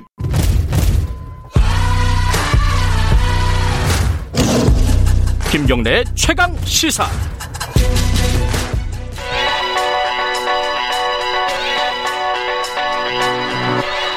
최강 시사 윤태곤의 눈. 네, 윤태곤의 눈. 어, 의제와 전략그룹 더모아의 윤태곤 정치분석실장이십니다. 안녕하세요. 네, 안녕하세요. 아까 박주민 네. 후보와 잠깐 얘기했었는데 네, 들었어요. 행정수도. 네, 그렇죠. 어, 뭐 가장 핫한 이슈입니다. 그렇죠. 이 개헌, 행정수도 이런 건 단골 메뉴기도 한데 파괴력도 크고 또 어떻게 보면 약간 식상한 데도 있고 하지만 파괴력이 크고 또 최근에는 이게 부동산 문제하고 엮여가지고 네. 대중들의 관심도 많죠. 뭐. 세종시의 집값이 벌써 들썩거린다. 음. 이런 보도들도 많지 않습니까? 음. 네. 어쨌든 공식적으로 김태년 그렇죠. 원내대표가 제기했고. 그간에 뭐 개인들이 아이디어 차원에서 특히 충청권 의원들이 이런 이야기들을 많이 했었어요. 그런데 이제 공식적으로 나온 거는 불과 며칠 전에 어, 이번 주 초죠. 네. 민주당 원내대표 교섭단체 대표 연설에서 나온 거죠. 월요일 날. 그러니까 뭐 왜 갑자기 꺼내냐. 부동산 국면 전환용 아니냐. 이런 식의 야당에서는 그런 시각을 갖고 있죠. 어떻게 보세요? 국면 전환용일 수도 있는 거잖아요. 사실은. 자, 김태년 원내대표 본인이 음. 어제 이렇게 말했습니다. 한간에서 행정수도 완성 제안을 부동산 국면 전환용이라고 폄훼해서 안타깝다. 네. 행정수도 완성 후에 결과적으로 수도권 주택 가격 안전에 안정에 긍정적 영향을 미칠 수 있겠으나 네. 행정수도 추진으로 부동산 문제를 단기간 해결할 수 있다는 생각에 제안한 것은 아니다 이렇게 반박했는데 제가 볼 때는 솔직히 좀 섞여 있는 것 같다는 느낌은 들어요. 국가 균형 그렇죠. 발전 그리고 이제 민주당이 노무현 대통령의 이제 수도 이전 때부터 이십여 년간 가지고 왔던 인식들에다가 네. 최근에 이제 수도권 특히 서울 부동산 폭등이 있으니까 그게 뭔가 가속화시키는 악셀레이터 역할을 했다고 보는 게 합리적이겠죠. 그렇죠. 그러니까 이게 행정수도 이전 정도의 이슈면은 원내대표 개인 이슈가 아니라 거기다 이게 말하자마자 이제 여권에서 다 뭐 어, 나도 찬성 이러는 건데 그럼 통상적으로 임기 초에 화두를 꺼내가지고 뭐 야당과 대화도 하고 예컨대 청와대가 광화문으로 갈래다가 못 간다고 했을 때 아, 대신에 수도 이전합시다. 뭐 이런 식으로 이야기를 꺼낼 수 있는데 조금 갑자기 나왔잖아요. 하지만 의도야 어떻든지 간에 이게 로켓은 쏘아 올라졌습니다. 굴러갈 겁니다. 예, 네. 양쪽의 입장을 좀 정리해보면 여권은 또 일사불란한 뭐, 느낌이에요. 거의 일사불란이죠. 네. 뭐 수도권인 경기도 이재명 지사도 찬성을 했고 행정수도 완성 티에프를 꾸리기로 했다. 야당은 어때요? 어, 정치공학적으로 보면은 한방 맞은 분위기죠. 그러니까 좀 의견도 좀 엇갈리고 그냥 말 조심해라 막 이런 음. 식의 이야기가 나오는데 충청권이나 지방 의원들은 아무래도 좀 찬성하는 분위기인 것이죠.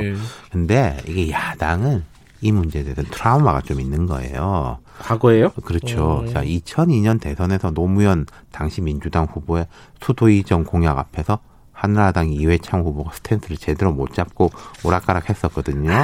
그러니까 노 대통령에 비해 내가 이걸 재미 좀 봤습니다. 뭐 솔직하게 이야기하기도 했고 그리고 참여정부 때 위헌 소송으로 뭐 야당 입장에서 방어를 네. 했는데 이명박 정부 때는 그 경제 중심 복합 도시다 이렇게 안에 음. 들고 나왔다가 당시에 여당 내 야당이었던 박근혜 네. 당시 당시에는 전 대표라고 불렀죠. 네. 박근혜 전 대표가 강력하게 반대하면서 무산시키고 음, 기억납니다. 그때 예, 네. 그때 또 김무성 의원은 이걸 찬성해가지고 친박이 갈라지기도 하고 막 그랬던 거예요.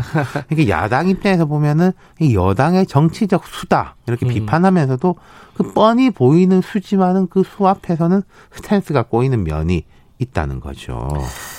이제 지금 상황은 그런데 네. 앞으로 이 논의라든가 전개가 어떻게 될 네. 것인가. 제가 지금 정치적인 함투관계를 주로 설명했는데 정치적인 거하고 실질적인 게 있겠죠. 실질적으로는 앞서서 박주민 의원 때도 나왔지만 위헌 소송 누군가는 할 겁니다. 분명히. 그렇죠. 예. 네. 근데 이제 현재 분위기가 이천사 년하고는 많이 달라졌다. 사회적 분위기도 그렇고. 예. 그리고 그때는 세종시란 자체가 없었잖아요. 그렇죠. 지금 일단 뭐가 깔려 있지 않습니까? 많이 갔어요, 또 네, 실제로. 그러니까 이게 네. 사실 행정수도 이전이라고 말하면은 냉정히 볼 때 청와대하고 국회 맞아요. 음. 물론 청와대하고 국회에 옮기는 게 보통 일은 아닙니다만은 물리적으로 보면은 그렇게 어려운 건 아니다라는 음. 거죠. 건물 두 개 지으면 되는 거니까 실제로 되느냐 마느냐 하고 별개로. 네. 그리고 이게 정치적으로는 이게 좀 복잡한데.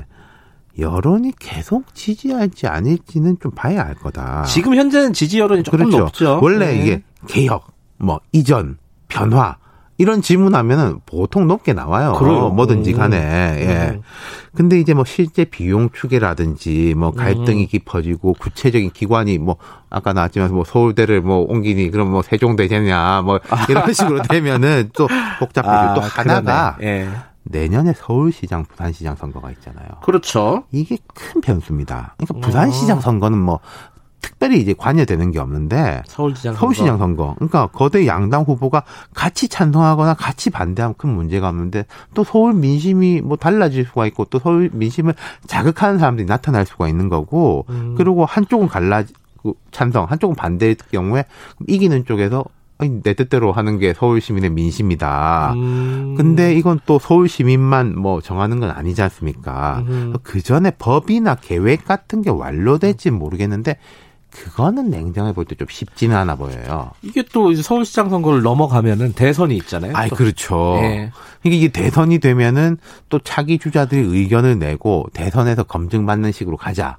음. 근데 그렇게 되면요, 다음 대통령이 이 의제를 제일 과제로 삼을 것이냐, 뭐 자기 의제, 뭐 적폐청산이 됐건 뭐가 됐건 내놓고 이 행정수도 뭐 차차 국민들의 의견을 수렴해 보겠습니다 하면 어영부영 이제 후순위로 밀리는 거죠. 그러니까 이게 좀 빨리 가느냐. 그리고 민주당 입장에서 이게 부동산 문제가 아니라 실제로 여기에 대해서 우리가 깊은 뜻을 가지고 있다라고 한다면은 빨리 빨리 가는 게 더 국민들이 볼 때 아, 진정성이 있구나 이렇게 느껴질 겁니다. 그런데 국회랑 네. 청와대랑 옮기면은 윤태권 실장도 옮기셔야 되는 거 아니에요? 아니, 그럼 뭐 가서. 근데 이게 아니, 냉정하게 말해서요. 우리가 네. 자 내일 결정한다 쳐요. 네. 국회가 서울 청와대 옮기시다. 네. 근데 그게 실체화되기까지는 또 몇 년 그 과거에 뭐 브라질리아나 다른 나라의 음. 경우를 봐도 그렇고요. 네. 그리고 케이비에스도 옮긴다는 얘기가 있어가지고 아, 그렇죠. 케이비에스가 케이비에스, 싱숭생숭할 거예요. 케이비에스는 지금. 따라가야죠.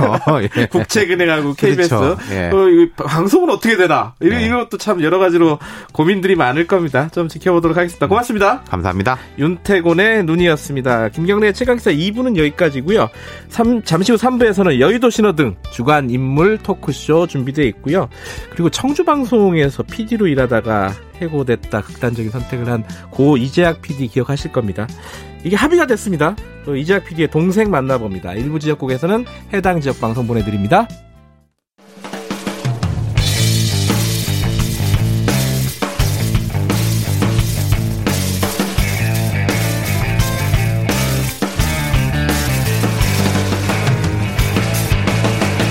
김경래의 최강 시사.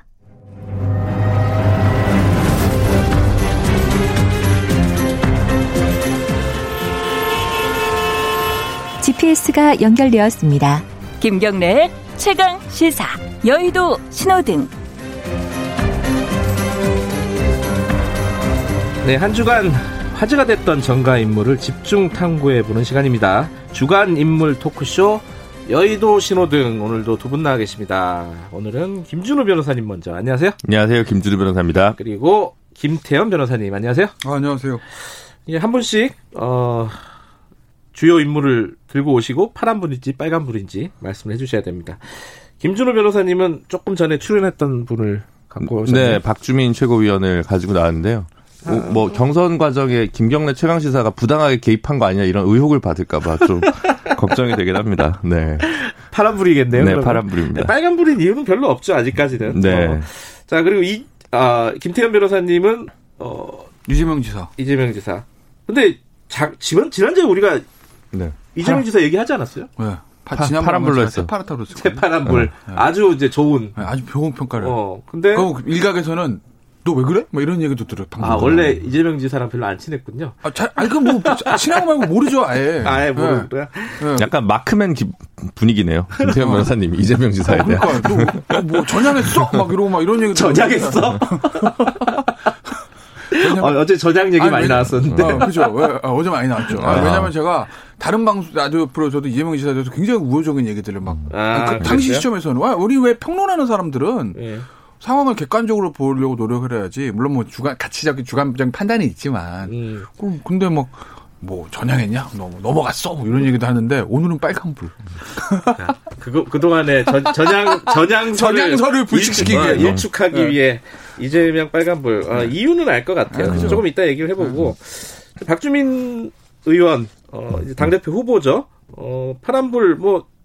이유는 알겠어요 이것도. 근데 네. 뭐 간단하게 설명부터 하고 시작해보죠. 일단 뭐 자칫 일단 민주당 당대표 경선 자체가 좀 더 분위기가 달아오를 수 있게 아, 되는 거니까. 이게 흥행 요소가 됐어요. 네, 그런 네. 면에서는 좀 재밌죠. 그동안 약간 둘 다 안정감 있고 관리형 지도자랄까? 김부겸, 음. 이낙연 두 분은. 그에 네. 비해서는 조금 더 적극적이고 진취적인 포지션에 박주민 최고위원이 출마하면서 민주당 당대표 경선 색깔이 좀 다양해졌고 세대적으로 보면 포스트 삼팔육이랄까?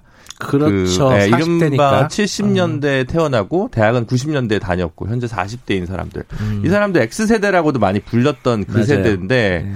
어, 뭐 저나 김태현 변호사님도 그 나이 뭐 언저리에. 카테고리에 예. 포섭되겠습니다만 체육계나 대중문화계나 이런 데는 사실 이 사람들이 오히려 장기 집권하고 있는 태세인데 음흠. 기업이나 정치권에서는 삼팔육 세대가 사실은 장기 집권하고 있는 체제거든요. 음. 그럼 민주당에서 지금 삼팔육 포스트 삼팔육 구십 년대 세대 중에서 제일 사실 선두주자는 박주민, 박용진 두 명이란 음. 말입니다. 네. 지난 총선 때 둘 다 서울 최고 득표율이에요. 육십사 퍼센트대. 아, 둘 다. 예. 네. 뭐 영 점 몇 프로 차이로 박용진 의원이 일 등이긴 합니다. 근데 둘 다 육십사 퍼센트대예요. 그래서 이제 여기서 한 번 또 치고 나가줬다는 거는 자칫 조금 이제 뭔가 세대 교체? 아까 세대 혼합이란 말을 예, 썼나요? 예, 세대 부담스러워하는 것 같아요. 네. 예. 나가시라는 거 아닙니다. 네. 뭐 이런 거예요. 왜냐하면 이제 삼팔육이 굉장히 장기 집권하고 있는 것 같고 민주당에서 보면 이제 범 삼팔육이 원내대표를 한 다섯 명 연속했는데 음. 당대표를 한 적은 없어요. 이번에 아무도 안 나왔단 말이죠. 이번에 나온 사람들은 다 오십 년대 태어난 이낙연, 김부겸인데 거기서 갑자기 칠십 년대에 태어난 어, 박주민이 나왔다? 여러 가지로 좀 자극이 되는다는 의미에서 그리고 본인 스스로 결단한 거죠. 말하자면 삼팔육 선배들 미안하지만 제, 내가 앞질러 갈 수도 있어 라는 음. 약간 시그널을 보내는 셈이기도 하기 때문에 여러모로 의미하는 바가 크다고 봅니다. 어쨌든 이제 출마를 했고 흥행 요소가 됐고 여러 가지 이제 뒤에서 어, 분석에 분석이 나오는 거죠. 특히 이제 정치공학적인 분석들이 음. 많은데 왜 나왔을까? 뭐 다 계산하고 나왔을 거 아니에요. 본인은 이로, 뭐 유리하니까 나왔을 거 아닙니까? 근데 뭐 서울시장 하려고 하는 거 아니냐? 본인은 아니라고 했어요. 분명히 음. 아니라고는 했는데 어떻게 생각하십니까, 김태년 변호사님? 왜 나왔을 것 같아요? 네. 글쎄 뭐 본인의 정치적 위상을 높이기는 사실 전당대회만큼 좋은 건 없죠. 음. 어떤 의미에서 보면 어떤 의미에서 보면 서울시장은 나갔다가 떨어진 부담이 있어요, 사실은. 음. 솔직히 말씀 부담이 좀 있는 음. 자리인데 이거는 저 당내 경선이기 때문에 설사 이제 당 대표가 되지 못하고 저는 이 등 할 거라고 보거든요. 네. 삼 등 안 하고 삼 등 그냥 아 이 등 할 거라고 보세요? 저는 이낙연 저 저 박주민, 김부겸 아, 이 순서로 이제 표가 나올 거라고 봐요. 전 의원이 네. 엄청 섭섭해하겠다. 네. 김부겸 빨간불 하나 키시는 거예요. 이낙연을 볼, 볼 거기 때문에 네. 그 정도만 만약 당 대표 만약에 되면 초대박인 음. 거고 음. 이 등만 해도 대박이고 설사 삼 등을 해도 무슨 어느 정도만 득표만 해줘도 별 큰 부담 없이 할 수 있는 것이기 때문에 예. 그래서 아마 용기를 내서 뛰어든 거 아니겠어요? 더군다나 지난번에 최고위원 선거 때도 일 등 했잖아요. 최고위원 중에서. 그렇죠. 네. 음. 그리고 저 일단 저는 박주민 의원의 저 도전을 보면서 미래통합당 입장에서 굉장히 부러운 측면인 거죠. 그건 음. 왜냐하면 미래통합당은 칠십 년대생 그냥 뭐 대변인이나 뭐 그런 시킬 사람 찾아도 없는데 음. 어, 저 당은 지금 당대표 경선에 나오네 음. 라는 그런 것들이고 아마 박주민 의원의 득표 물론 누구, 누가 누굴 찍었는지는 알 수는 없지만 음. 득표를 보면 아마 두 개를 정도 볼 수 있을 거예요. 그 결과에 따라서 첫째는 민주당 내의 친문 열성 지지층의 힘 음. 그리고 반대로 삼팔육 기득권의 벽. 음. 이 두 개를 아마 동시에 우리가 볼 수 있는, 아. 예, 저, 득표를 보고. 평론가 나온. 예. 아, 멋있지 않습니까? 예. 평론, 평론가. 아, 근데, 근데, 뭐, 어느 정도인지 우리가 과학적 분석은 안 나오죠. 왜냐면은, 음. 누가 누구 찍은지 기명 투표가 아니라, 무기명 비밀 투표니까. 어쨌든 그것들을 보고, 아, 민주당의 삼, 저, 친문 열성 지지층이 저 정도의 힘을 가지고 있구나는 거 하나. 음. 그건 아마 이건, 이제 뒤에 얘기할 이재명 지사 빨간불과도 연관이 좀 있습니다. 네. 그리고 삼팔년 기득권의 벽을 이 어느 정도 두터운가 이거 동시에 볼 수 있는. 김준호 변호사께서는 이 대체적으로 동의하시나요? 네. 변호사 분석에? 네, 저도 음. 뭐 그렇게 보네요. 일단 미칠 게 별로 많진 않아요. 삼 등을 해도 미칠 건 없다. 대중적으로는 그렇습니다. 음. 근데 당내에서 보면 이른바 삼팔육 혹은 친문 뭐 두 개가 교집합도 있고 여집합도 있는데 음. 얼마나 교감이 됐. 쓸지는 잘 모르겠어요. 음, 예, 음. 그런 면에서 보면 어, 뭐 뭔가 이게 뒤에서 한 방 얻어맞은 기분이 들 삼팔육 중진들도 좀 있을 수도 있다고 보여지고 음, 그리고 어쨌든 자칫 너무 많은 표를 얻어서 네. 말하자면 대선 후보들에게 스크래치가 나는 음. 거가는 아닐까라는 고민을 열성 지지층에서도 좀 할 수 있을 것 같아요. 음. 그러니까 어느 정도 부담은 또 있다고는 보여질 수 있죠. 저걸 조금 더 부연을 설명드리면 열, 친문 열성 지지층 입장에서 보면 문재인 대통령 적자는 박주민 의원이 셋 중에서. 셋 중에 따지면. 아, 셋 중에서는 음. 그렇잖아요. 음. 이낙연 의원도 사실은 친문 적자든 아니고 그래서 정말 친문 핵심들을 생각하는 후 대통령 후보가 지금 대세로 나온 이낙연 후보 맞아라는 상 얘기도 나오잖아요. 네. 김부겸 의원, 전 의원 당연히 아니고 그러면 네. 사실은 박주민 의원은 어쨌든 문재인 대통령의 당대표 시절에 그 당시 이천십육 총선 픽 한 사람입니다. 기자회견 쫙 하고. 음. 뭐 그리고 그 다음에 의원 된 다음에 일, 나왔던 발언이나 이런 것들 방향들도 청와대의 방향의 반기를 든 적 한 번도 없어요. 다 청와대 대통령 뜻하고 거의 일, 싱크로 일치로 백 퍼센트 일치해서 갔지. 그러니 아마 친문 지지자들 입장에서 보면 저 사람이 우리의 적자다 볼 수 있는 것 셋 중에선 삼팔육 그 벽은 만약에 생각해 보세요. 만약에 박주민 의원이 당대표가 됐어. 그럼 지금 삼팔육 중진 의원들 내년에 서울시장도 생각할 거고 그 이후에 대선도 생각할 겁니다. 그냥 안녕이에요. 완전히 세대가 바뀌어버리는데. 음. 그렇지 않습니까? 네. 어쨌든 지금 이제 전당대회까지는 얘기가 됐고 그럼 그 다음에 음. 이제 전당대회 끝나면 일 등을 하든 이 등을 하든 삼 등. 일 등 하면 당대표 하는 거고. 그렇죠. 이 등, 삼 등을 하면은 그 다음 스텝이라고 음. 할까요? 그럼 뭘까? 여기에 대한 생각들이 좀 있을 것 같아요. 김준호 변호사님 어떻게 보세요? 음, 열어두고 있는 것 같아요.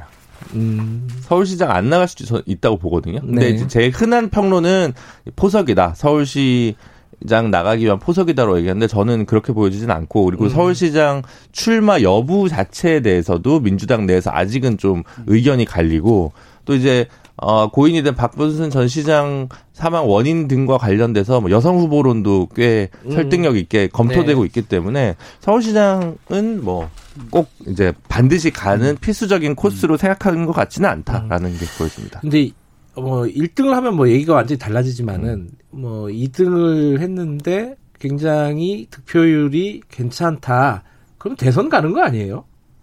이제 사십오 세는 넘었죠. 네. 사십오 세 넘었으니까 대선을 갈 수 있는 상황이긴 한데 좀 대선은 좀 너무 빠르다라고 생각할 수 있어요. 본인 입장에서 보면. 음. 네. 오히려 이번 전당대회 특징이 그 뭐 뭐 그런 한 백 명만 체육관에 있고 나머지는 다 비대면일 거예요. 예, 아마. 예, 예. 그러니까 이른바 조직 선거, 동원 선거의 필요성이 좀 적으니까 네. 사실 당내 조직성이 강하진 않습니다. 그러니까 박주민 최고위원이 그런데 이렇게 된 것들도 뭐 어떻게 보면 상황적으로 조금 유리한 측면이 있지만 장기 레이스로 있는 대선에서의 음. 당내 경선? 글쎄 당내 경선과 어, 국민 참여 경선의 비율 배합에 따라서 뭐 달라질 수는 있겠지만 음흠. 현 시점에서 거기까지 도전하기는 좀 만만치는 않겠죠. 알겠습니다. 이재명 지사로 넘어갈게요. 빨간불. 어, 이거는 서울시장 말바꾸기 어, 무공천 관련해서 그러니까 이제 겉으로 보면은 빨간불인 이유는 이제 말 바꾸는 거 이제 예. 그냥 사실 말을 바꾼 거 맞아요. 말을 바꿨죠. 바꾸, 음. 아니 저 지난번에 무공천 한다고 그랬을 때 첫 번째 정치 장사꾼도 실 말에 신뢰가 있어야 된다. 도의가 있어야 된다. 정치인은 장사꾼도 그렇다며요. 네. 정치인은 그러면서 본인은 말 바꾼 게 아니다. 뭐 뭐 뭐 뭐 의견이지 주장은 아니야? 네. 그냥 얘기하면 의견, 내 얘기가 맞다면 주고 이런 건가요? 그러니까 저는 난 잘 모르겠어요. 그러니까 그게 왜 모르냐면 우리가 납득이 안 되니까 외워지지가 않는 거예요. 그 말이 납득이는 외워지는데 한 번 한두 번 보면 납득이 안 되니까 이해가 안 되니까 외워지지 않는 거거든요. 예. 의견인데 주장은 아니다. 음. 말은 바꾼 거예요. 네. 어, 말 바꾼 거 맞습니다. 그러면 저는 이제 빨간불인 이유가 말 바꾼 거 자체도 그렇지만 그 배경 배경은... 왜 그랬을까? 이해찬 대표 얘기도 많이 하고. 이해찬 대표도 있고 사실은 어. 어떻게 보면은 정청리 의원이 얘기했던 거 있잖아요.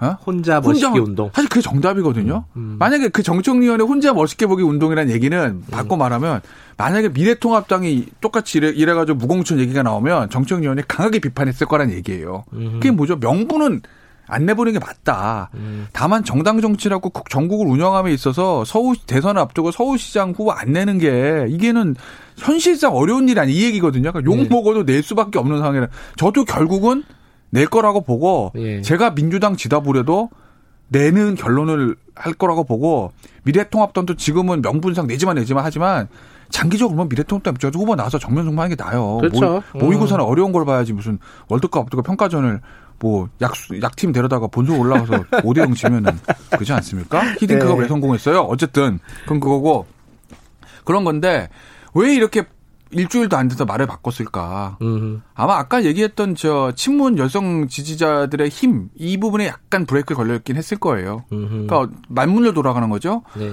박주민 의원의 출마, 박주민을 출마했을 때 저뿐만 아니라 모든 사람들이 어? 어, 이거 친문 적자가 나왔네? 라고 얘기를 합니다. 음흠. 만약에 박주민 의원이, 저, 당대표가 되면 말할 것도 없고, 이 등에서도 거의 이낙연 의원 턱밑까지 추격하는 엄청난 표를 얻으면, 친문의 힘을 보여주는 거고, 그건 이재명 지사에게 워닝이거든요, 일종의. 음흠. 적이랑 척을 졌다가는 본선은 고사하고, 경선 이거 통과도 못한다. 눈치를 볼 수밖에 없는 상황인 거죠. 그래서 아마 저는 말 바꾸기에는, 그런, 저, 당내 역학구도도 미쳤다고 보고, 단순히 뭐 정청리 의원한테 욕 들어먹고, 욕 모은 거죠 사실. 음. 이해찬 대표의 워닝 이것만 가지고 그러진 않았을 거예요. 앞으로 봤을 때 내가 지금 어느 시점에서 반기를 드느냐가 이재명 지사에겐 중요하거든요. 네. 지금은 너무 빠르다라는 아마 그 저 판단을 들었을 거고, 그래서 제가 빨간불 한 대는 이런 일들이 앞으로 계속 있을 거예요. 음흠. 왜냐하면 이재명 지사가 지금 저 무죄 판결 받고 나서 그린벨트 해제부터 뭐 집 한 채 가진 게 뭐 죄야? 뭐 이거부터 이 무공천부터 어떻게 뭐 여권 핵심의 생각과는 반대되는 의견들이 삼 연타로 쫙쫙 나왔거든요. 음흠. 근데 그중에 하나를 이미 꼬리를 내린 겁니다. 뭐 그린벨트 해제는 결과적으로 대통령이 해제 없다고 하셨으니까 그렇다 치더라도 부동산 문제도 그렇고 모든 정책적 문제에 있어서 이미 친문 주류하고 좀 부딪힐 수가 있는데 그때마다 이 고민을 할 거예요. 네. 그러면 오히려 스텝이 꼬이죠. 네. 그래서 아마 이재명 지사가 저는 당분간 그런 부분 때문에 조금 빨간 불일 수도 있겠다고 생각을 한 거죠. 저랑 조금 다른데. 아, 그래요? 네, 왜냐면, 음. 그, 이번 무공천 관련해서 이른바 말 바꾸기. 네. 그거는 진짜 찐문인 음. 전재수 의원도 입장을 바꿨어요. 원래 무공천 해야 된다, 부산에. 네. 그러니까 그거는 이제 당내 당론을 새로 만들어가는 과정에서 오히려 주류의 이야기를 끝까지 버티기보다는 호흡한다라고 볼 수도 있는 거거든요. 말하자면. 음. 네. 그러니까 친문에게 어, 시그널을 주는 거죠. 음흠. 나는 그렇게 적대적인 사람이 아닙니다. 네. 이렇게 되는 거니까. 하지만, 하지만, 아까 김태현 변호사님 얘기하신 대로, 이제 뭔가 계속 정치적 시험대에 다시 오를 거 아니에요. 한동안은 원, 그렇죠. 외, 바깥에 이제 잠재적 후보군이었지만, 언제 대법원에서 날아갈지 몰라서 신경 안 쓰고 있던 사람이 정치적 메시지가 다시 부각되고 있는 상황에서, 이제 이런 그 시험대에 오른다는 생각이 음. 드는데, 이번에 이제 뭐, 비정규직, 경기도 비정규직한테 뭐 급여를 좀 더 주겠다. 네, 단기직일수록 예, 더 많이 주겠다. 그리고 예. 경기도 기본주택 뭐 관련한 예. 고민을 한다. 이런 게 사실 이재명 지사가 좀 뭔가 성과를 보이고 잘할 수 있는 거지. 이런 음. 정치적 메시지를 계속 하는 거는 본인한테 위험 부담이 더 커요. 그래서 음흠. 제가 볼 때는 그냥 이재명 지사는 일단은 잘하는 걸 잘하고 안 하던 건 좀 미뤄라라고 좀 고언을 드리고 싶습니다. 똑같은 얘기인데? 그러니까 네, 같은 얘기인데 음. 어, 둘이 다른 사람이니까 좀 다르게 들리네요. 어, 이거 말에 뼈가 있다. 네. 네. 저는 좀 깎아내리는. 아니에요, 아니에요. 네, 네. 근데 이게 좀 궁금한데 지금까지 무죄 판결 직후까지 그 여론조사 지지율이 거의 파죽지세였어요. 네. 쫙쫙 올라갔잖아요. 요번 음, 네. 뭐 말바꾸기 논란도 네. 있고 앞으로 이거 요건 어떻게 될까? 뭐 저런, 뒤집어질까? 여론조사가 아마, 중요한 건 아닌데 네. 저는 그래도 이낙연 후보가 당대표 경선은 언제죠? 팔월 이십구일인가? 팔월 이십구일 한 달도 네. 안 남았잖아요. 네. 뭐 그때까지 여론조사 해봐야 뭐 세네 번인데 네. 뭐. 당분간은 저는 이낙연 의원이 그래도 일 등 할 것 같아요. 음. 이재명 이낙연 의원님. 왜냐면 일단 당대표, 당선, 저는 당대표 될 거라고 보거든요. 음. 되면 일단 컨벤션 효과가 있으니까 한 번 또 뜁니다. 예. 그거 보면 참 여론조사가 의미 있는지 모르겠어요. 뭐 하나 있으면 올라가고, 뭐 하나 있으면 내려가고, 무슨 주식도 아니고 말이에요. 그죠? 거의 주식이죠. 네, 네. 그러니까. 그러니까 어쨌든, 저 컨벤션 효과가 있을 거고, 예. 그렇다고 보면 당분간은 이낙연 의원이 그래도 뭐 고공행진까지는 아니지만, 예. 근소한 차이만이라도 좀 앞서 나갈 거로 보고, 문제는 이제 본격적인 대선 경선이 막 술렁술렁 되기 시작하는 올 가을 찬바람 쎄쎄 불면 음. 가을부터는 이제 정기국회 시간이고 그럼 십이월 들어가서 찬바람 불면서 예산 끝나고 하면 그럼 서울시장 후보 누구 나가냐부터 대, 대선 후보 막 당내에서 정리가 될 거거든요. 네. 그때가 진짜 중요하죠. 그때 이제 이낙연 이 기, 그때 만약에 저 보는 건 포인트 두 개인데 이, 이재명 지사가 이낙연 의원을 확 제쳐가지고 크게 올라간다. 음흠. 그럼 대선이 형성될 겁니다. 이게 뭐고 같은 거냐면. 예전에 한나라당의 황금의 시절에 이명박 당시 서울시장하고 박근혜 대표하고 엽주를 빗자락할 때 음. 이명박 후보가 확 치고 올라간 게 언제냐면 이명박 시장이 당시에 제일 차 핵실험 때 추석, 음. 추석 연휴 때 그때 이제 북한에서 핵실험하면서 음. 여론조사 했는데 확 뒤집어졌어요. 음. 그리고 나서 전국 여론조사 한 번도 뺏긴 적이 없거든요. 음. 당시에 박근혜 대표한테 이명박 시 서울시장이 그러니까 그런 골든크로스가 있어서 치고 나간 게 있었는데 그게 아마 이재명 지사는 올 찬바람 싱싱 불기 시작하는 음. 십일월, 십이월을 아마 볼 거예요. 그때 치고 나가면 이재명 지사는 대선 경선 본격적으로 되돌아볼 만하죠. 물론 음. 변수는 하나 있다. 뭐죠? 김경수 지사의 재판. 음. 아, 목소리를 그렇게 하세요. 아직은 아침 방송이라고 좀 안 어울리는 톤 같은데. 이게 약간 어, 음모론 얘기하듯이. 아, 김경수 지사 재판 중요하죠. 아, 중요하죠. 친문 핵심 입장에서 음. 보면 음. 김경수 후보는 아직의 카드가 남아 있고 거기다가 피케이를 기반으로 하는 음. 대통령의 뜻을 그대로 이어받을 수 있는. 그래, 이게 맞아요. 또 중요한 변수겠네요. 그래서 저는 결국 대선은 경선은 너무 많이 나왔나? 이재명 지사 대 김경수 지사 대결이 될 가능성이 높다. 뭐 갑자기 또 갑자기 조금 비약이 비약이 있었어요. 저는 지난주 이거는 다 다음에 얘기하고. 저는 지난주부터 네. 이재명 지사는 이번에 쉬는 게 좋다라고 하는 입장이었지만 아, 쉬긴 왜 쉬어요? 그 어쨌든 이럴 때 보면 그 아까 골든 크로스 이명박 대통령 네. 뭐 그것도 그런데 본인이 잘해서 되는 게 아니에요. 외부 요소도 있고 그렇죠. 오히려 이럴 때일수록 리스크 관리 아니면 남의 실수 이런 것 때문에 뭐 그런 거 있잖아요. 예를 들어 좀 이상한가? 반기문 총장이 총장 될 때 홍석현 주미대사가 하차해서 된 거 아닙니까? 음. 남의 불운이 나의 행운이 되는 건데 그게 꼭 자력으로 항상 어떤 자리가 오는 건 아니라는 생각이 들 때가 있어요. 아, 저는 사실은 저, 저 이재명 지사 대 김경수 지사의 대결로 해가지고 카피도 뽑아놨는데 아, 방송 좀 미 뭐라고 하잖아요. 아니 나중에 개봉박도 하는 거죠. 네, 뭐 다음 얘기예요. 아, 그, 그 이낙연 후보가 너무 그렇잖아요. 지금 말씀하시는 거 들으면은 선택하시면 되잖아요. 알겠어요. 아, 그 다음에 다음에 이거 네. 빨리 끝내랍니다. 여기까지 듣겠습니다. 고맙습니다. 네, 감사합니다. 고맙습니다. 어, 김태현 변호사, 김준호 변호사였습니다. 지금 시각은 여덟 시 사십구 분입니다.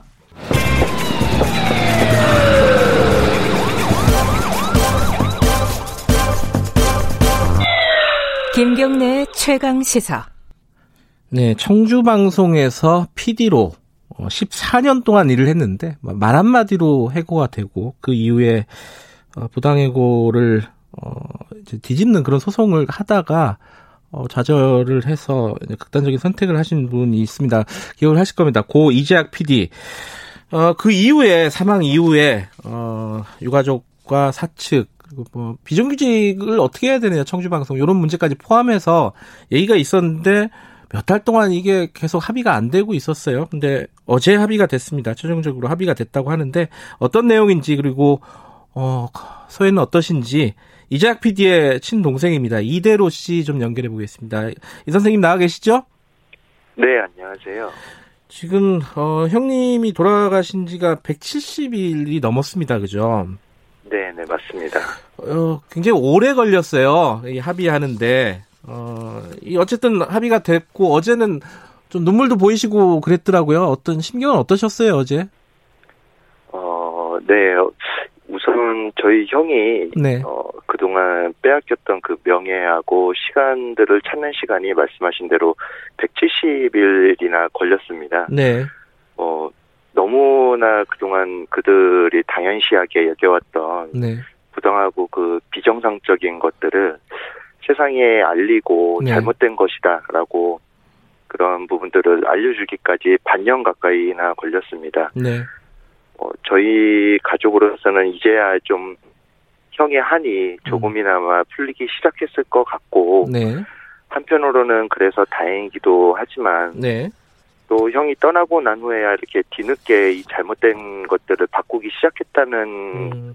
그거에는 여전히 좀 죄스럽고 네. 좀 어, 한편으로는 좀 현실 자체가 네. 너무 슬프고 잔인하다고 생각을 하고 있습니다. 어, 반년 가까이 걸렸는데, 이게, 제, 제, 이게 오래 걸린 이유가 정확하게 뭐였어요? 어떤 부분이 그 사측이나 이런 데서 좀, 어, 좀 꺼려 하는 부분이었습니까?